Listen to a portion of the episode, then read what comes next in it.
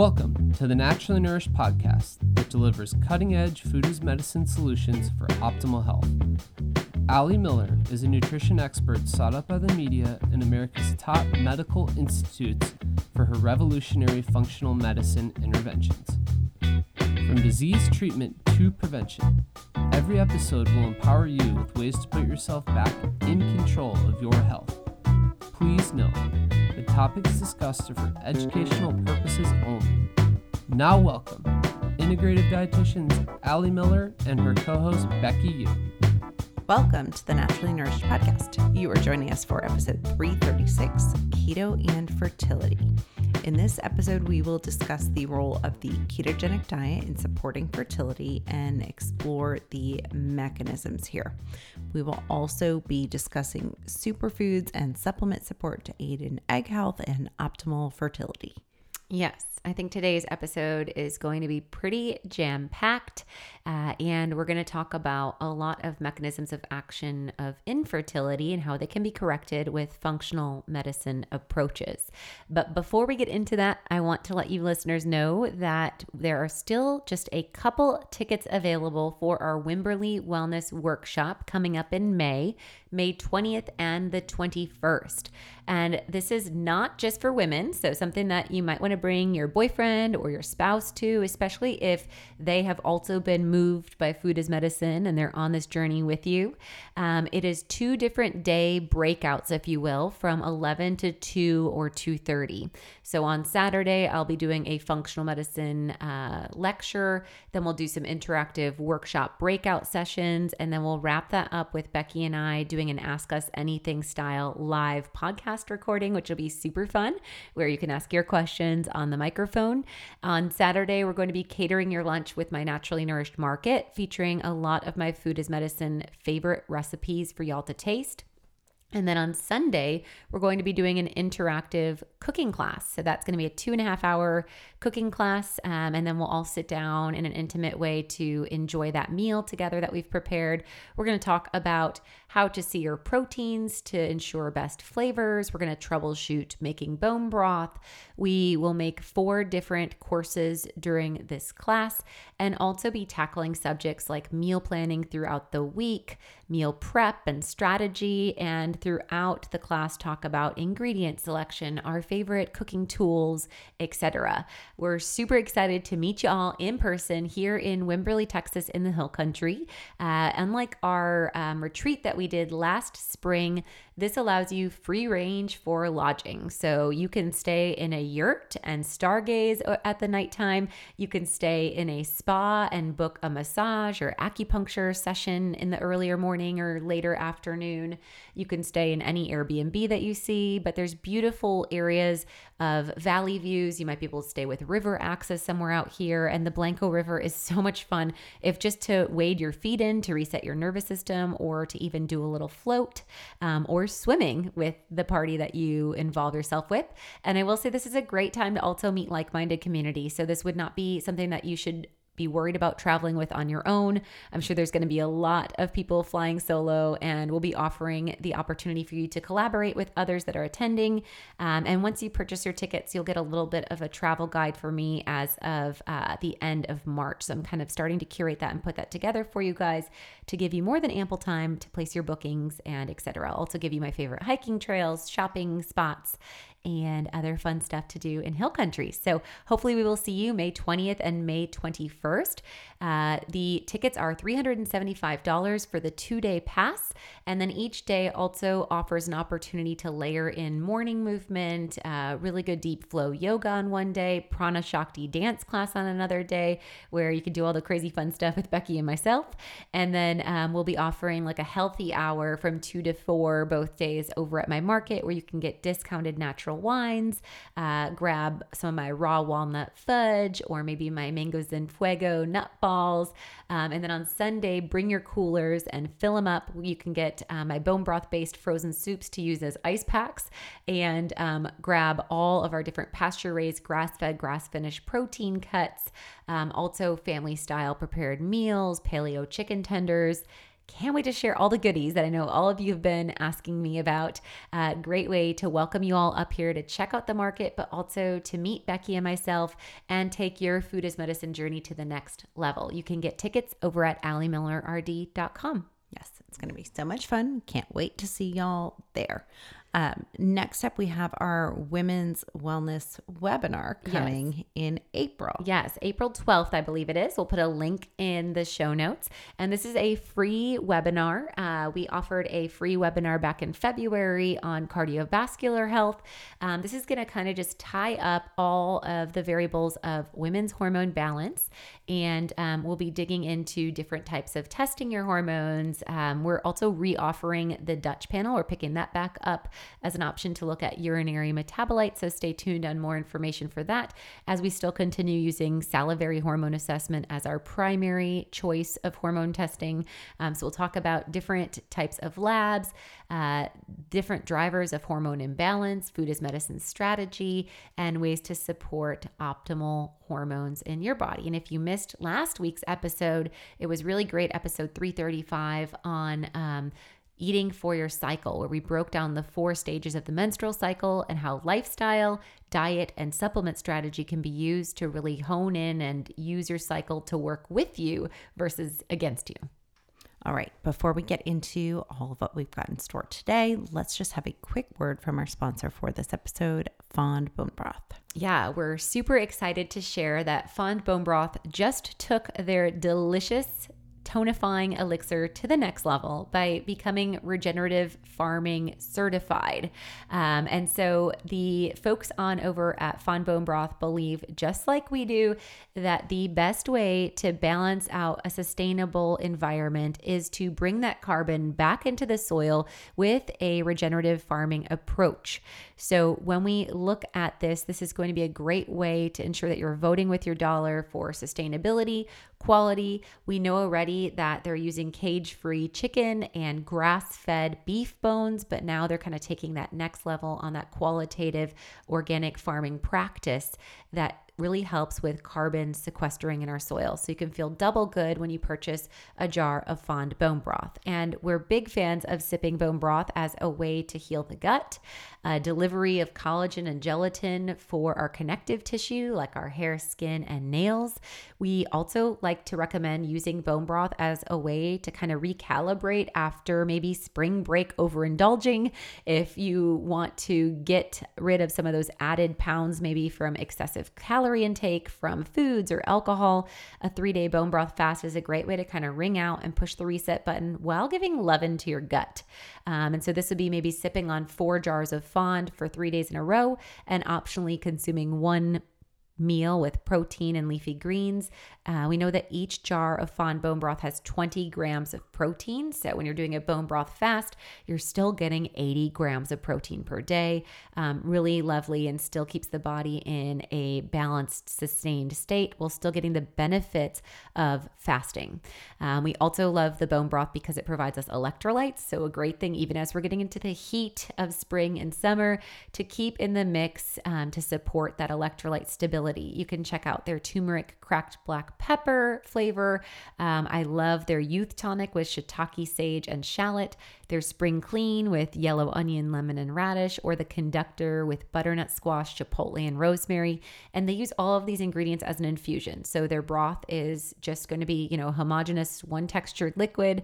Um, it does have a pretty solid jiggle when you chill it, so you know that you get that good collagen and gelatin. Um, but just a really beautiful health supporting drink or base to a meal. You could also add in some miracle noodles and uh, make like a pho using some leftover protein, some chopped up scallions, and maybe some fresh herbs to really make that a meal in a mug, if you will. Go on over to fondbonebroth.com to check out your sous chef in a jar and really taste wellness well made. Again, that's fondbonebroth.com. And as a podcast listener, use the code naturally nourished to let them know that you learned about them from the Naturally Nourished podcast.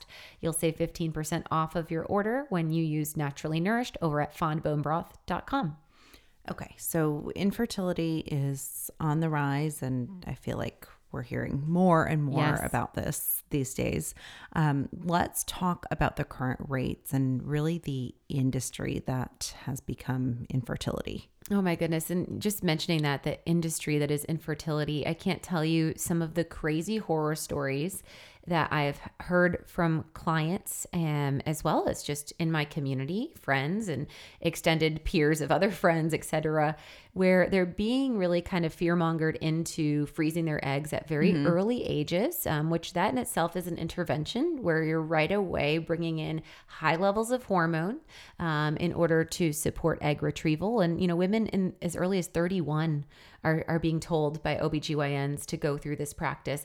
I've also had a woman who um, was told that they wanted to actually put her in a state of menopause in her 30s um, to actually shut down her hormones before they wanted to relaunch them to support her egg retrieval. Um, so, a lot of intervention goes on in the world of infertility. And just to note, that um, you know every single procedure every single drug every single appointment is a billable. Sure. Um, and so the more seemingly complex something that is so natural for the human body to do um, can often yield a high dollar industry. In fact we're seeing this on the rise of 30 billion dollars as of today as we're speaking in the world of infertility. And i also want to say on the other end of the spectrum infertility is on the rise. And so, yes, don't go into that fear mongering component of, oh my gosh, you know, we've uh, naturally been having sex for four or five months and we're infertile. You know, we generally will say industry wise that at least a year of active trying would be required before we would consider any form of infertility treatment.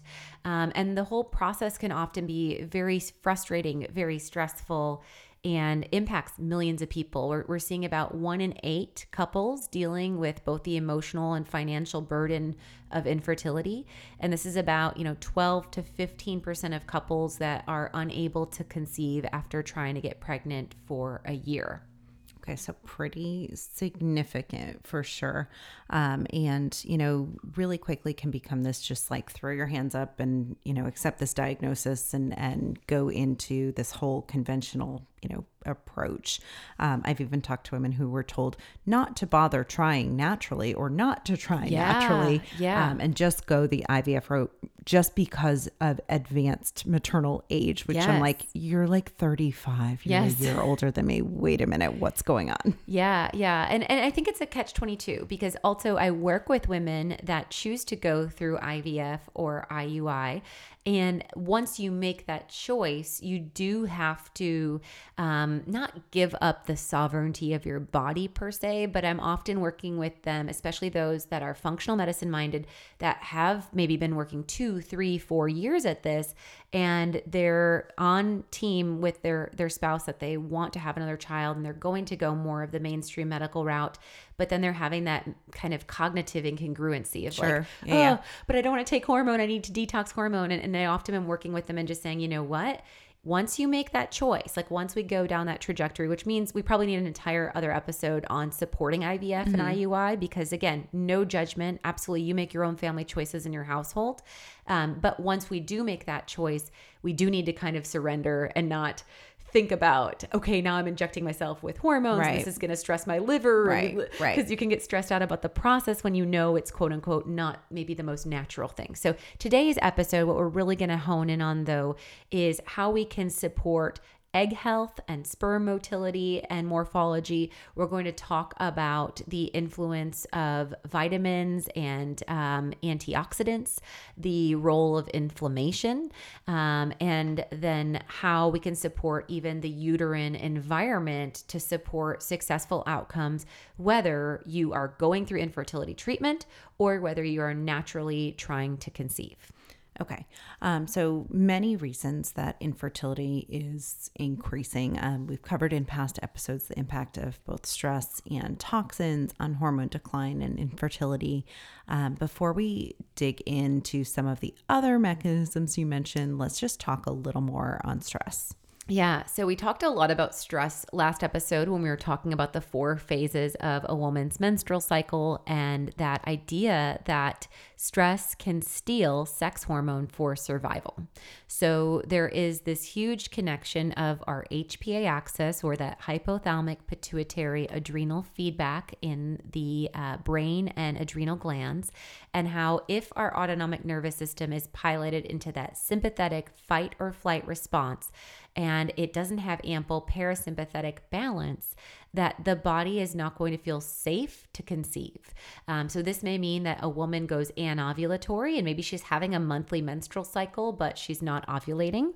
Or this may mean that this woman goes through amenorrhea, where she loses her menstrual cycle altogether. Or it may just mean that the luteal phase is too short and doesn't allow healthy implantation. There's various mechanisms, but the big picture is that the pituitary in the brain um, if it's focusing all of its energy on making ACTH, which is the primary stimulating hormone for our adrenals to make cortisol, then there's going to be dysfunctional output of FSH, which is the follicular stimulating hormone, and you need that follicle activity. That's what we'll often look at in a more detailed assessment for fertility. Um, we need that follicular stimulating hormone function, and then we need our luteal hormone um, output in that um, luteal phase or that end phase prior to menstruation. Also, the pituitary makes our oxytocin um, and it also makes prolactin. So, we think of oxytocin as that bliss um, kind of neuropeptide that plays a role during orgasm and trust and connection with humans. Um, and I think that that's something really, I, I, I want to pause here and we'll, we'll talk more about that. But surging oxytocin, I think, is one of the best ways to support fertility naturally. Yeah. And I Yeah, have yeah. that conversation all the time with patients where it's like, you know what? I want you to forget about getting pregnant for at least three to six months. And I want you to have fun with your partner. You don't want to have forcible timed sex and try to make a baby. It's just so much stress. Yeah. It's so much pressure. I've been there. Um, there is nothing intimate about that experience, and it can feel just deeply um, dissociative with your partner versus a connection, loving, intimate experience and interplay. Um, and so, finding ways to provoke oxytocin, and maybe that means that you do a sex free two weeks and you kind of reset your virginity as a couple together and you just work with touch, with massage and hugging and deeper connection, like talk in bed with a candle lit um, to really create that excitement and that desire again versus that like mechanical time to have sex. Yeah. um, this Yep. position on all four, Yep. bending back, Yep. legs up in the air. Um, and so finding that oxytocin natural connection, I think, is a really important bliss factor that also allows this influence of safety and releases that stress valve. Yes, I feel like that could be a whole podcast episode Right. just on oxytocin. I know, I'm making you alone, blush. right? Um, and then, you know, like, what is that? We have two kids in our bed at all times, so you just get oxytocin from your babies. yeah, exactly. um, and then prolactin, um, you know, also is one that we think of during lactation and breastfeeding, but prolactin is one that I've seen elevated with infertility. Um, and we think of like chaste berry or chaste tree, um, Vitex, um, these supplements that influence the pituitary. Maca would be another supplement that impacts the pituitary. Um, you know, there definitely is this pituitary huge impact on um, fertility and sex hormone function. So that's an area to dig into if you know you're a high stress individual and you haven't assessed those values. You can actually run your prolactin levels in the blood. Um, and definitely should get a you know day three of your menstrual cycle actually. Uh, day two or day three is when you'd want to do your fsh your lh your prolactin. Um, and could even look at maybe your acth or your dhea sulfate.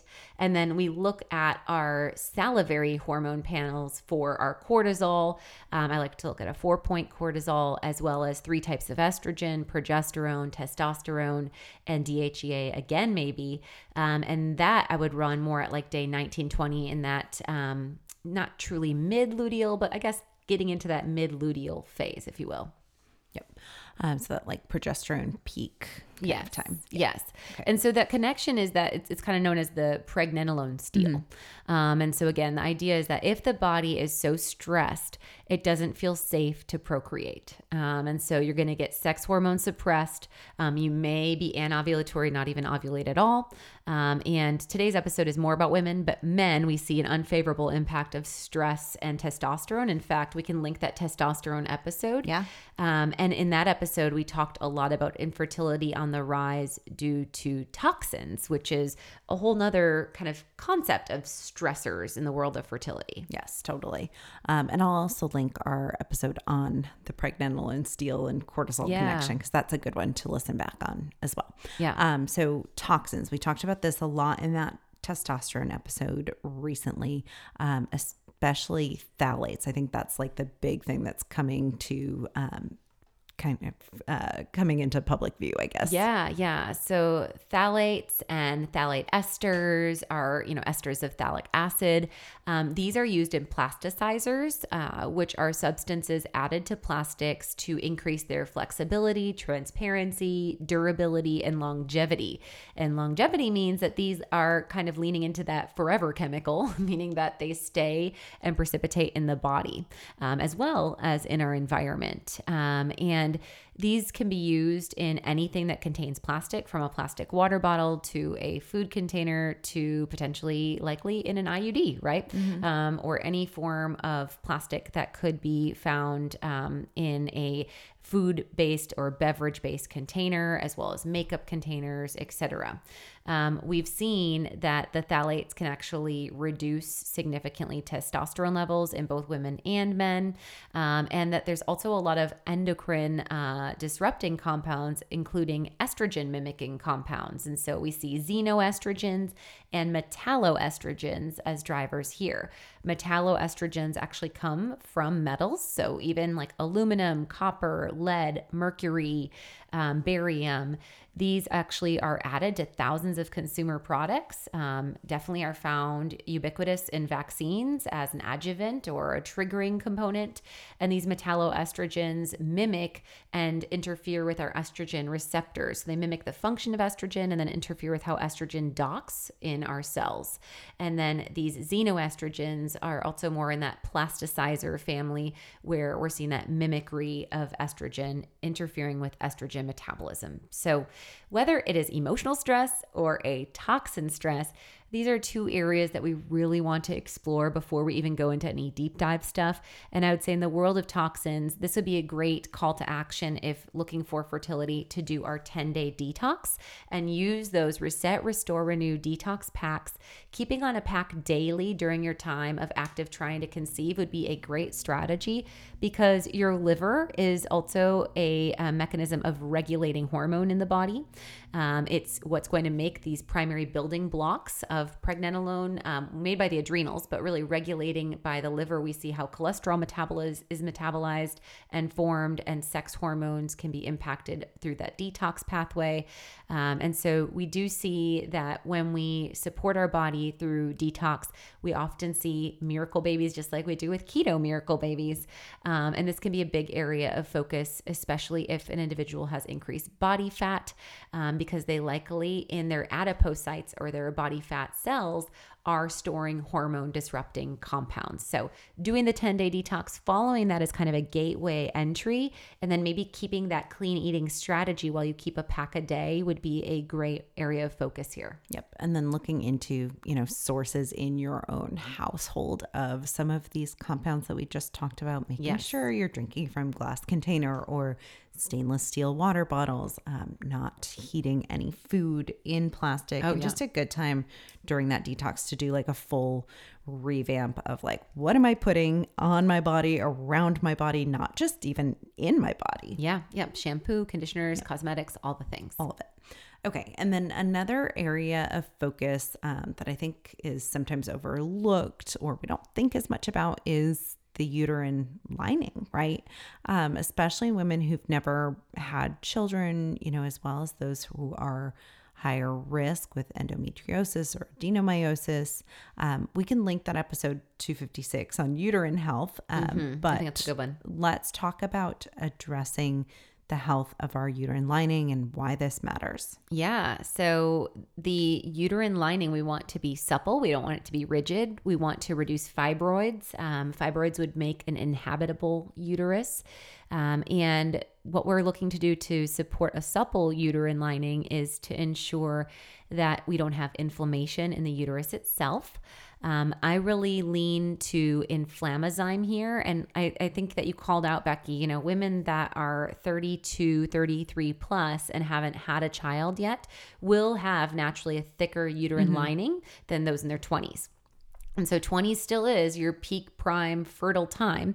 Um, and what declines is the um, amount of eggs, right? Um, every time we cycle. And then also um, the egg health itself, the viability, where, you know, we talked last week about ovulation, that egg lasting 12 to 24 hours. Well, as we cross into mid 30s, late 30s, that egg might have that lower end of viability of like 12 to 13 hours.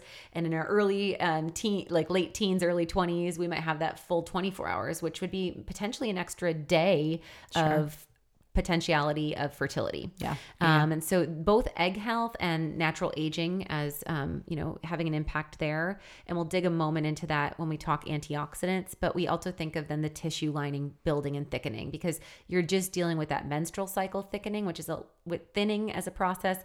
And that shed in your menstrual cycle is a lot less dynamic than what occurs when you have a baby. Sure. Yeah, um, There's a pretty deep reset that goes on there in the uterine space. And even if you have a C-section, they truly kind of like like vac and suck a lot out. A lot of tissue comes out in that time. Um, and so when we're talking about the uterine lining, I really push towards proteolytic enzymes and anti inflammatory botanicals. So the inflammazyme in our line is a number one tool here to support optimal uterine health um, about six to eight a day, especially if you've been told through an intravaginal ultrasound. And I would say if you aren't getting pregnant before, again, going down into like the actual going to a fertility center, ask your OBGYN to do an intravaginal ultrasound and mm-hmm. just say, hey, yeah, yeah. can you just check out my uterus and tell me if you see anything in there? Yeah, yeah. what are things looking like? Um, you know, I remember doing that after I had Stella and was like, you know, and he was like, okay, looks good, things are fine. Um, and so it's always good to kind of know is the tissue buildup dynamic? Are there any fibroids? Um, can you see what's going on in the follicle um, area? And um, that shall be done pretty easy, low billable, and help you to know your risk factor there. Um, at like six to eight a day, and this would be taken without food. This is something you might do like four a day as your baseline, and then as you lead into your menstrual cycle, ramp that up to the six to eight um, to help with that shedding of the uterine lining, um, and also to prevent blood clots, especially if you're seeing like tissue buildup um, in your menstrual cycle. Sure. Um, and then reducing alcohol and sugar in the diet could be helpful here as well. Most definitely, yeah. Um, in terms of just dietary interventions. Mm-hmm. And then I would say making sure you're having a monthly cycle yeah. because if yeah, we yeah. aren't, this is where we really see in perimenopausal why many women have to get an ablation. Mm-hmm. Um, essentially, what happens is they're, you know, going four or five months without a menstrual cycle. That uterine lining thickens, thickens, thickens. And then they have a cycle and it's like a 12 day, very sure. heavy bleed, yeah, yeah. like, you know, bleeding through their jeans, etc. And so they'll go on um, progesterone as an oral pill, uh, try to kind of put the dam up or kind of slow down that bleeding mm-hmm. process. And um, then those individuals might need an ablation, but you can prevent that altogether by using the inflammazyme regularly. Um, again, especially if you know you have uterine thickening or fibroids. And that could even be a tool for that perimenopausal transition as well as fertility. Totally. Um, and then testing your progesterone levels super important here as well. As yes. you know, if those are too low, that's going to allow more thickening of the uterine lining. Yeah, and it's that progesterone drop after its peak that helps to support that healthy, robust menstrual cycle. And your menstrual cycle should start with like that bright red output versus that rust discharge, which is an indicator of low progesterone. And of course, that's one of the number one causes of um, not necessarily infertility, but could be infertility as well as for sure miscarriage. Yeah, and that's yeah, why yeah. a lot of individuals will go on topical or um, supplemental progesterone during that first trimester. All right, um, let's hit on antioxidants. You alluded to this a little bit around the world of egg health. Um, so let's talk CoQ10 and glutathione as really primary nutrients of focus in the world of fertility. Yeah. So, you know, as the body ages, so does our eggs. and, you know, so do our antioxidant status. Our antioxidant status is on higher demand. And so, generally speaking, antioxidants decline with age as well. Um, and CoQ10 is not unique in that scenario. So, as we age, we see CoQ10 levels diminish. And also, our body's ability to convert CoQ10 into its active form will deteriorate. And that's something that I'll call out because we've talked about in our CoQ10 episode. We can link that as well in the show notes um, about the form of our CoQ10 in our product and how it's in the bioactive versus the reduced form. Um, and that's important to note. So, as we age and we need more CoQ10, taking it in this active form versus the inactive form and hoping that the body can make that conversion and we know that that conversion rate reduces with age would not be a good investment when you're purchasing a supplement. So I would just kind of call that out and that's what makes our CoQ10 complex superior that unique encapsulation of the active form and now we have that in that 100 or 200 milligram capsule.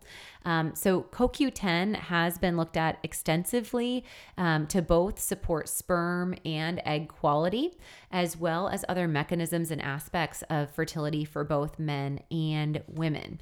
Um, it's shown to improve egg quality, sperm quality, and pregnancy rates. And as antioxidant status takes about, you know, that we always say like that 90 day assessment is kind of like our cellular turnover in general. So it is strong recommendation that we are on CoQ10, even if going through IUI or IVF for about three months, even prior to retrieval, um, to support optimal egg health. Um, and so, getting that CoQ10 in early on, even when considering conception, would be a really good suggestion. There's been a gamut of literature supporting CoQ10 use with fertility. There were five randomized controlled trials um, that looked at oral supplementation of CoQ10 and an increase of um, CPR when compared with placebo or non treatment. And um, this actually was significant when women had poor ovarian responses and PCOS um, when these were analyzed separately. Um, we saw outcomes with the CoQ10 in both of these populations. And this study was called Does Coenzyme Q10 Supplement Improve Fertility Outcomes in Women Under, Undergoing Assisted Reproductive Technology Procedures? Okay, um, so pretty significant. And dosage wise, what's your what's your go to? Like starting with two hundred. Yeah, so the studies will range from 200 okay. to 600. Um, and so, you know, 600 is, is on that definitely upper level range. I would say at least that 200 milligram dosage and um, leaning into like that 200 milligram capsule twice daily. Sure. Yeah, yeah. For at least maybe like a solid six month run. And then you might go back down to like that 200 milligram sure. daily. Okay. Um, and then, kind of in the same world, um, glutathione also is going to support both sperm and egg health and quality. Yes. So, glutathione, absolutely also appropriate for both men and women. And um, when we're looking at this process of folliculogenesis or the follicular support of egg development, um, this is a period of many months before ovulation actually occurs. Um, during this process, the cells surrounding the egg, um, collectively known as the follicle, are going to replicate. And so, again, that's where um, many OBGYNs can look at that follicle health as an indicator of uh, fertility. Um, and we know that every single one of these tiny cells requires glutathione to protect and shield it from damage. So the egg quality is pretty dependent on glutathione status. Um, and it's really one of our ovaries' main protectors.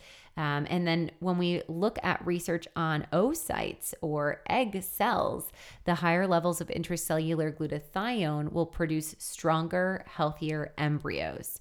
Um, and so we tend to see, again, a lot more data here in the world of IVF just because it's more kind of truly under a microscope versus, you know, it's, it's that um, looking at things in vitro versus in vivo. Um, but we do know in vivo that same mechanism is going to support that follicular maturation and also support the egg health itself. Okay. Um, so increasing our, our glutathione, super, super important here.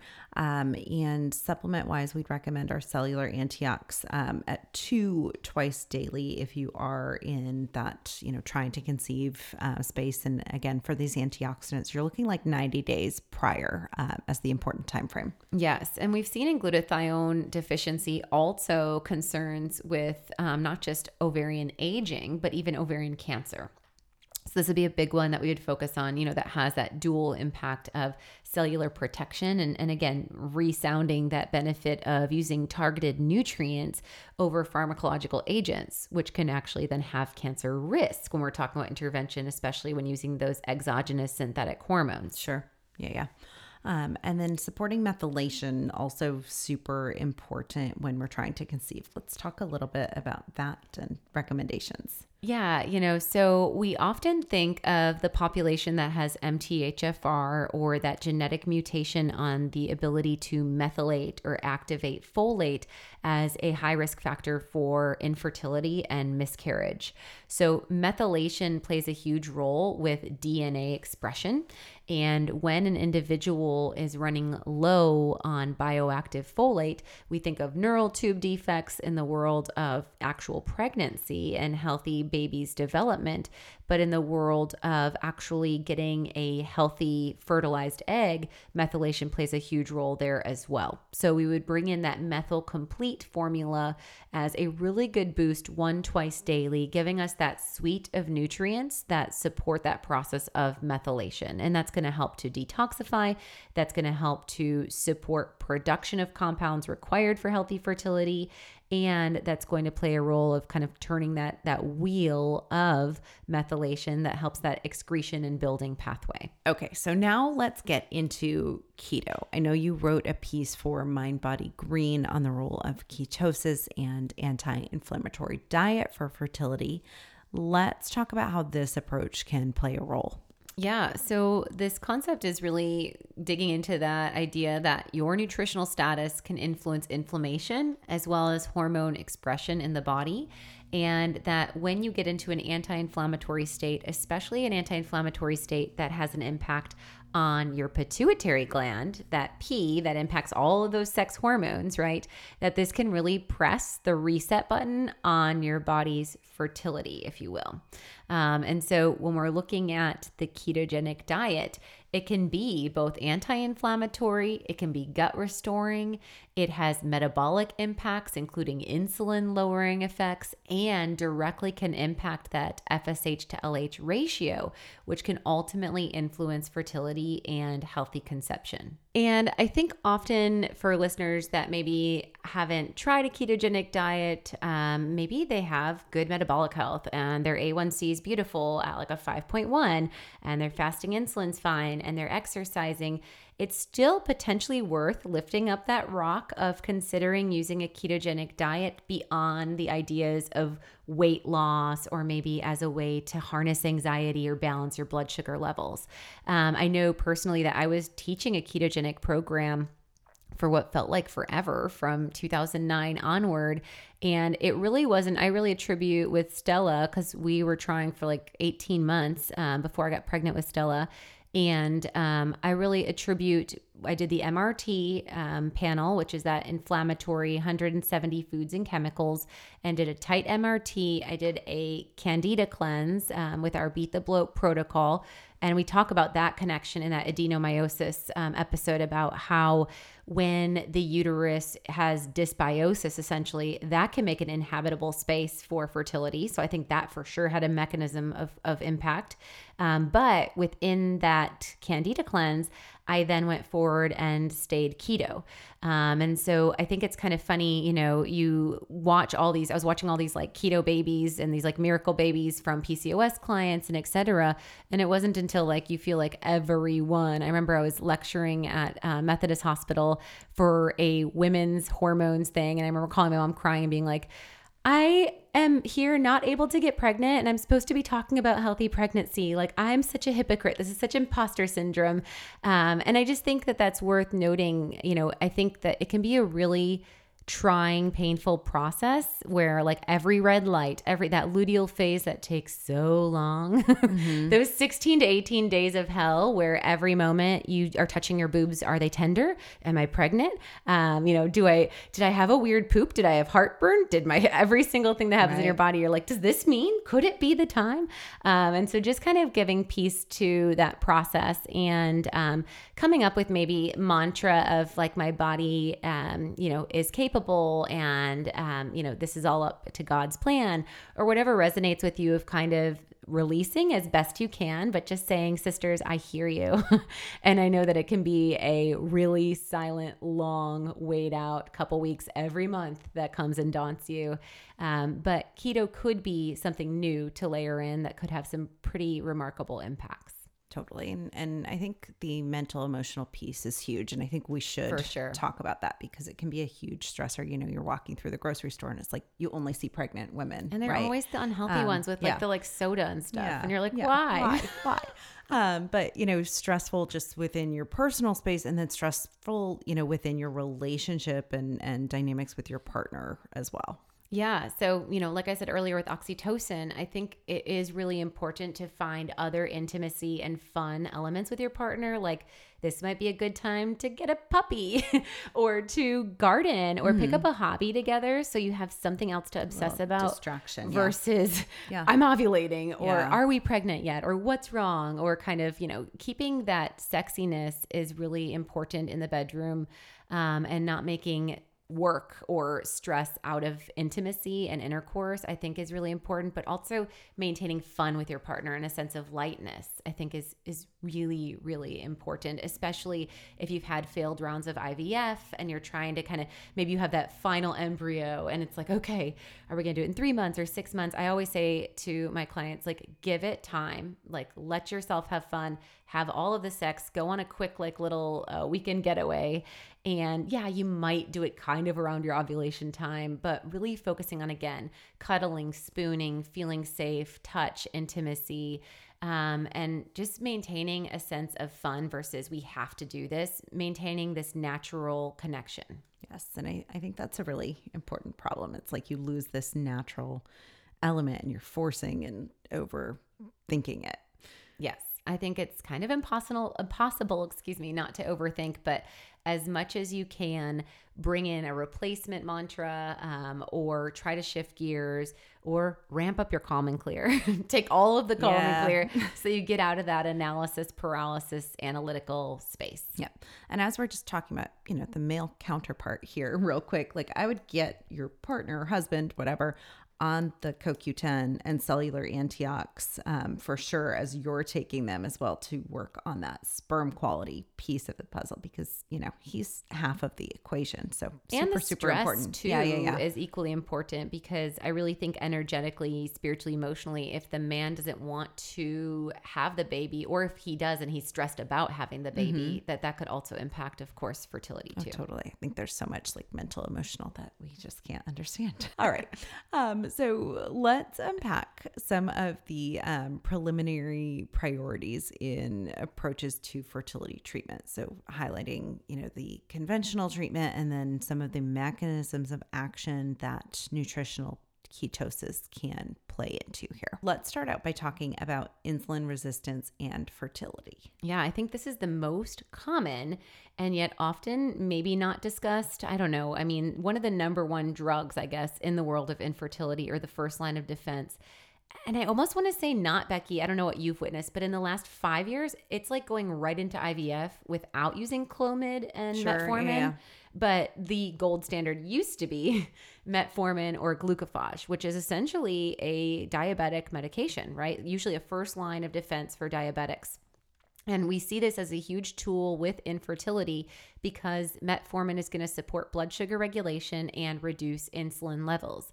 And insulin itself is an anabolic hormone, a building hormone. And if insulin levels are elevated, this can interfere with fertility. What's beautiful is that when we see, um, oh, and I want to connect the dots also that if insulin levels are up, we also see mechanistically that ovulation is going to be down. Um, and so, if looking to enhance ovulation, you bring insulin down. Um, and so, the beauty of keto is that a ketogenic diet, a very low carbohydrate diet, and getting into a state of nutritional ketosis will naturally reduce your body's level of insulin as blood sugar levels regulate at lower levels. Um, also, often, if you're seeing lower blood sugar and lower insulin, you might see mobilization of fat if you have some excessive body fat. Um, and that's through that production, of course, of ketones from your body fat stores.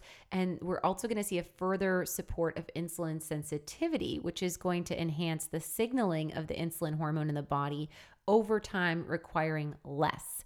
And then we see in overweight females that the ketogenic diet can yield this dual impact of that body fat loss while bringing down that um, insulin level. Whereas we don't necessarily see that from just the intervention of metformin as a drug. Sure. Yeah, yeah. So benefits across the board for sure. And then even if blood sugar is optimized and insulin levels are not off, which was your case, the pituitary keto impact is still worth exploring, you know, for carbohydrate restriction. Yeah, you know, so again, I connected the dots that the pituitary stress connection, right? That the pituitary in your brain makes actually your gonadotropin releasing hormone.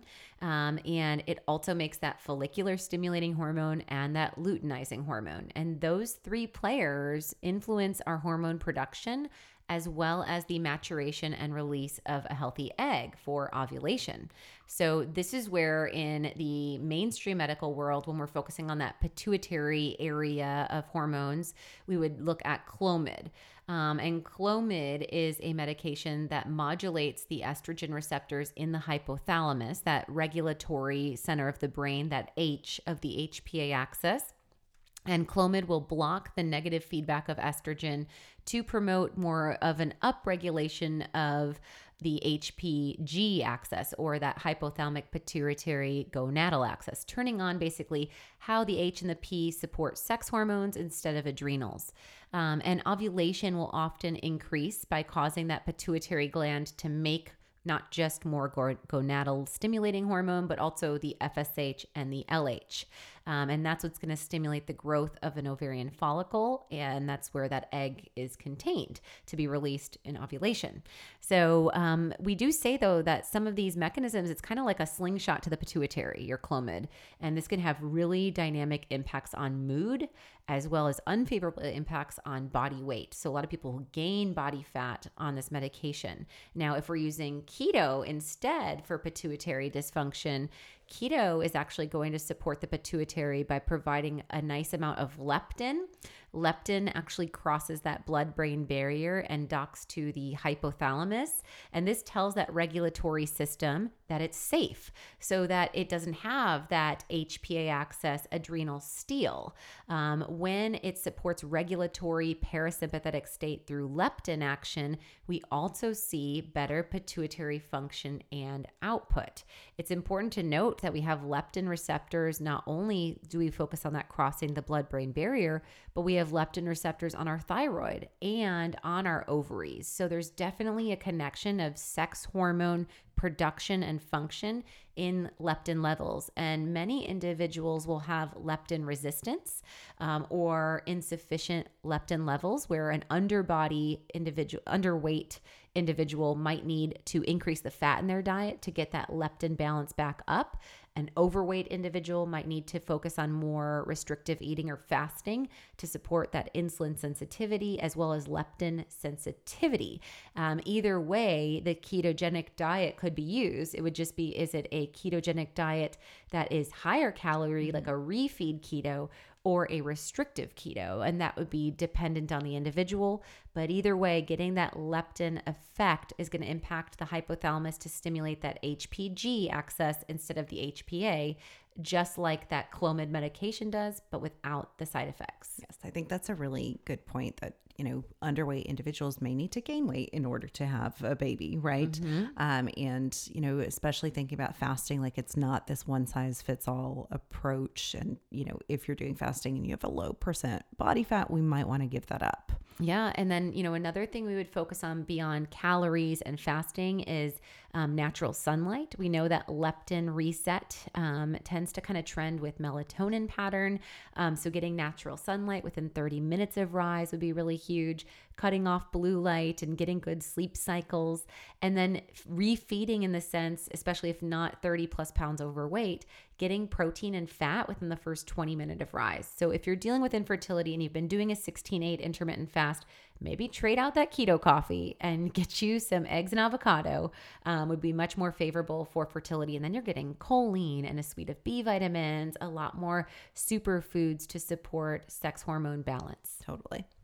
Okay, and we've just hit a bit on how, you know, stress obviously interferes with fertility. Um, let's talk about how this can translate into androgen excess and DHEA. Yeah, so that was also me. Um, my DHEA levels were over a thousand, um, and it's ideal to have those for women in the saliva from 106 to 300. Um, and I'm someone that runs high adrenaline and can trend on that upper level of DHEA. So I check my hormones at least twice a year. And right now I'm kind of like hanging around like the 250 world, which works just fine. Um, but androgen excess, um, too much again of that adrenal stimulus will make more male pattern hormone and suppress sexual hormone, female hormone expression.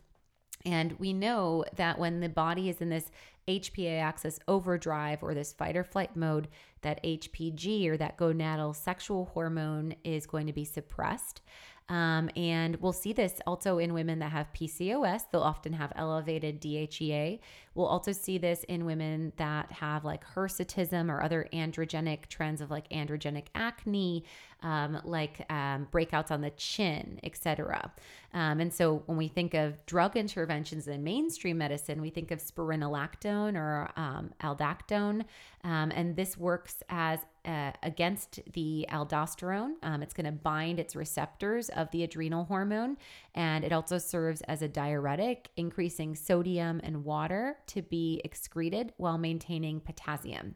Um, and so, this antagonistic effect basically works against turning on the adrenals and it reduces the androgenic excess which will over time in female females bring down that DHEA and maybe it will even bring down excessive testosterone in women. Sure. Um, and we know keto is one of our best tools for reducing DHEA levels. So I'd much rather go that way instead. Yeah. So again, you're getting kind of this multi mechanistic impact. So when we do a ketogenic diet, DHEA is going to be metabolized as a building block, as a production piece of ketones. And so the ketogenic diet is really the most direct, effective way to reduce DHEA levels and balance them out from this excessive androgenic expression. We also know that as insulin levels are regulated with a low carb diet, um, that we tend to see less inflammation and we'll also see better hormone production in the ovaries. And then I also will focus on supplement strategy here to bring in relax and regulate. That myo-inositol is one of the best ways to enhance our cellular signaling as well as reduce excess circulating androgens and promote ovarian hormone production. In fact, we've seen, I think it's 244% increase in ovulation in women that use myo-inositol at a four gram, four gram a day dosage. And that's equal to just one scoop of our relax and regulate. But when we're talking fertility, I like to get the husband on one scoop and the wife on two scoops daily um, because it also supports that whole stress axis. But there's that insulin sensitivity in the myo-inositol. Um, and then you're definitely going to get this androgen lowering effect. Yep, I would agree with the the two scoops a day for sure. Um, all right, and then very common result um, we can see from our virtual keto program is weight loss. So, yes. you know, just losing weight and improving body composition, if we do have excessive body fat, um, can increase fertility as well. Absolutely. You know, we see that excessive body fat, again, your adipocytes or your body fat cells will have estrogenic influence. So we'll often see um, when we're dealing with uh, high amounts of body fat, we'll see more estrogen dominance in these individuals and insulin resistance. And these individuals might also see some of that increase of testosterone along with that increase of insulin. That's that anabolic androgenic connection. And this will interfere with ovulation and fertility. So we do see that weight loss is a recommendation, especially for uh, categorized obese individuals when looking at fertility. Um, but often there's not enough guidance. It's just like calories in, calories out.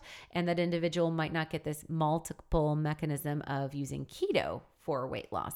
Um, we also see, like you mentioned, Becky, with the high stress androgenic individuals, that underweight individual are, are not often told about the importance of increasing healthy fats um, or the need to gain weight, but they need these essential building blocks of fats, especially saturated in the form of fats, like um, getting in grass fed butter and tallow and lard and eating pasture raised proteins with um, higher fatty cuts these are essential for hormone production. Um, and so it's really important to, especially if an individual had amenorrhea or was over exercising or had disordered eating, to refeed with that fat. So it's interesting. The Mayo Clinic will say, as a quote, exercise and eat a healthy diet. Keep keeping up with moderate exercise routine and eating healthy foods can improve your outlook and keep you focusing on living your life despite fertility problems which i just felt like was such a like write off of What like does that mean? nothingness Yeah. What, Yeah. What does that mean? yeah Um, yeah, so we would say, you know, to expand on that, a Mm-hmm. real food keto approach, Yes. um, including your leafy greens, your cruciferous veggies, your wild caught fish and pasture raised proteins, and then an abundance of fat from healthy sources. So olive, avocado, coconut, nuts and seeds, high quality animal products. Um, these are also going to provide you bioavailable B vitamins. Um, and then we'll get the I3C or hormone regulating um, compounds from those cruciferous veg, Yes. the omega 3 fatty acids, antioxidants, um, and you know saturated fats here um, as building blocks of, of hormone production and cell membrane support so Yeah. a little more than just eat healthy foods yes keep know, on keep on trucking I was like, this is absurd. You know, so that's kind of where, uh, if we're talking about like superfoods Sure. for Yeah, yeah. I would really lean into, and we'll link, I feel like we keep linking this one, our Mediterranean Keto uh, YouTube. And if it's a listener that has not tried our Food as Medicine virtual 12 week keto program, this is a huge call to action here because it's anti inflammatory, antioxidant rich and you're going to get these mechanisms of fertility with the actual production of ketones. all right i will link all of those things in the show notes Okay. So, um, now that we know all these reasons to go keto, um, you know, to support fertility, balance hormones, reduce inflammation, all of the things, um, do we want to be tracking ketones when we're aiming for this in fertility, or um, what do we want to do there? Yeah, I mean, I think it's important to know if you're in a state of ketosis for sure, um, because you do need those ketones to cross the blood brain barrier to get that impact on the androgen influence, um, to get the impact, maybe not the insulin um, resistance part, because you could do that by just going lower carb. But a lot of these mechanisms, especially when we talk pituitary, require the production of ketones. And so I would say starting at least with some urine strips to see if you are in a state of nutritional ketosis. And then if you really want to kind of nerd out, you might even go up to assessing blood ketones, um, really being in a moderate level. You don't have to go into deep nutritional ketosis because I don't want you to go into that higher stress, higher restricted, or, um, you know, analysis paralysis data. But urine strips, I think, are a really great entry point to just track, okay, I'm making ketones. Here we go. We're, Sure. The train's on the tracks kind of thing. Yeah. Um, and then let's talk how we could troubleshoot if we're not making ketones. Yeah. So beyond the supplements we mentioned, which are more in the vein of supporting fertility, um, you know, I would say we would look at berberine boost as a natural alternate to metformin, going back to that first mechanism of insulin resistance and um, metformin bringing down glucose and insulin levels. Well, berberine has actually been shown in comparative studies to have the same efficacy on insulin and blood sugar lowering effects, while actually better supporting the lipid profile or the cholesterol values of the individual. We know also that berberine has a very favorable influence on our uterine tissue. Um, so we talked about that in that adenomyosis uterine episode about how berberine actually supports supple uterine tissue. And so that would help with that inhabitable space and also could help with dysbiosis. If there was candida, yeast overgrowth, BV, berberine would be a really powerful player. So I think that's one to for sure bring in. And as an oral hypoglycemic, it's going to bring down your blood sugar and should help you get into a state of ketosis. So that would be for sure my, my number one, like kind of dual dip recommendation. And so if PCOS, I would say like go straight to that too. You know? Absolutely. Four a day, two twice daily. And then um, if blood sugar is normalized, just maybe two a day for more of that uterine tissue support and Sure. just getting a little bit deeper um, there. And then boost and burn would be the other one that I would recommend. Um, and the boost and burn is going to be a powerful player with the L carnitine. Which is what will help to support the production of ketones and um, aid in mitochondria function, which is the energy cells of our body. Um, often we require L carnitine as a tool to produce ketones. So, individuals that are not able to make ketones, giving them supplemental support with L carnitine is a great way to enhance ketone production and, and start to get that squeaky wheel turning, if you will. And I would also note that carnitine has really good studies, particularly in male infertility. Um, so, carnitine has the ability to um, influence sperm motility and morphology and sperm count. So, I would say get your partner on that as yeah. well. Um, it always helps to have everybody on the household on board anyway. So, you both take you know your teaspoon of boost and burn in the morning and um, enjoy your keto coffee or maybe you're having breakfast and he's having keto coffee and yeah just make it a good time. And great rituals to do together yep. as yep. well. So I think just kind of in summary, that CoQ10 uh, complex at the 200 milligram capsule and cellular antiox are really good for both partners, as is relax and regulate. Um, as kind of like those would be like the entry three, I would say for sure. And then um, mama, you'd want to bring in the methyl complete to support that methylation action on top of your multi avail mama as your prenatal, of course. And then, depending on your individual need, if you need some stress support, maybe it's the Calm and Clear and Adaptogen Boost. Um, if you know you have uterine um, uh, thickening or fibroids, it would be that Inflammazyme. Um, and then we would look to that berberine boost as a tool for the blood sugar lowering and or the uterine tissue lining support we would hone in on well i had mentioned the stress support from the calm and clear and adaptogen boost and um, then we already had that that myo-inositol in the relax and regulate but that's going to help to metabolize down those androgenic compounds. So hopefully today's episode gave you a lot of considerations in both the world of empathy and grace for yourself as far as mellowing out your stress and um, finding connection and intimacy again with your partner. Um, maybe you consider tightening up your carbs and seeing how your body performs with nutritional ketosis. We will link our virtual 12 week program in the show notes, along with all of these supplements and the research studies discussed. Um, as always, if you're loving today's episode, go on over and share that with a loved one or friend. Um, text them a link and leave us a five star review on whatever avenue you're listening. And then go on over to alimillerrd.com where you can grab your tickets for our Wimberley Wellness Workshop, register for our Women's Wellness webinar, and or purchase any of the supplements discussed as well as our virtual program. Thank you for listening to the Naturally Nourished podcast. Visit our blog at alimillerrd.com for recipes, wellness tips, and food as medicine meal plans. Connect with Ali and Becky at Ali Miller RD on Instagram, Twitter, and Facebook. Until next time, stay nourished and be well.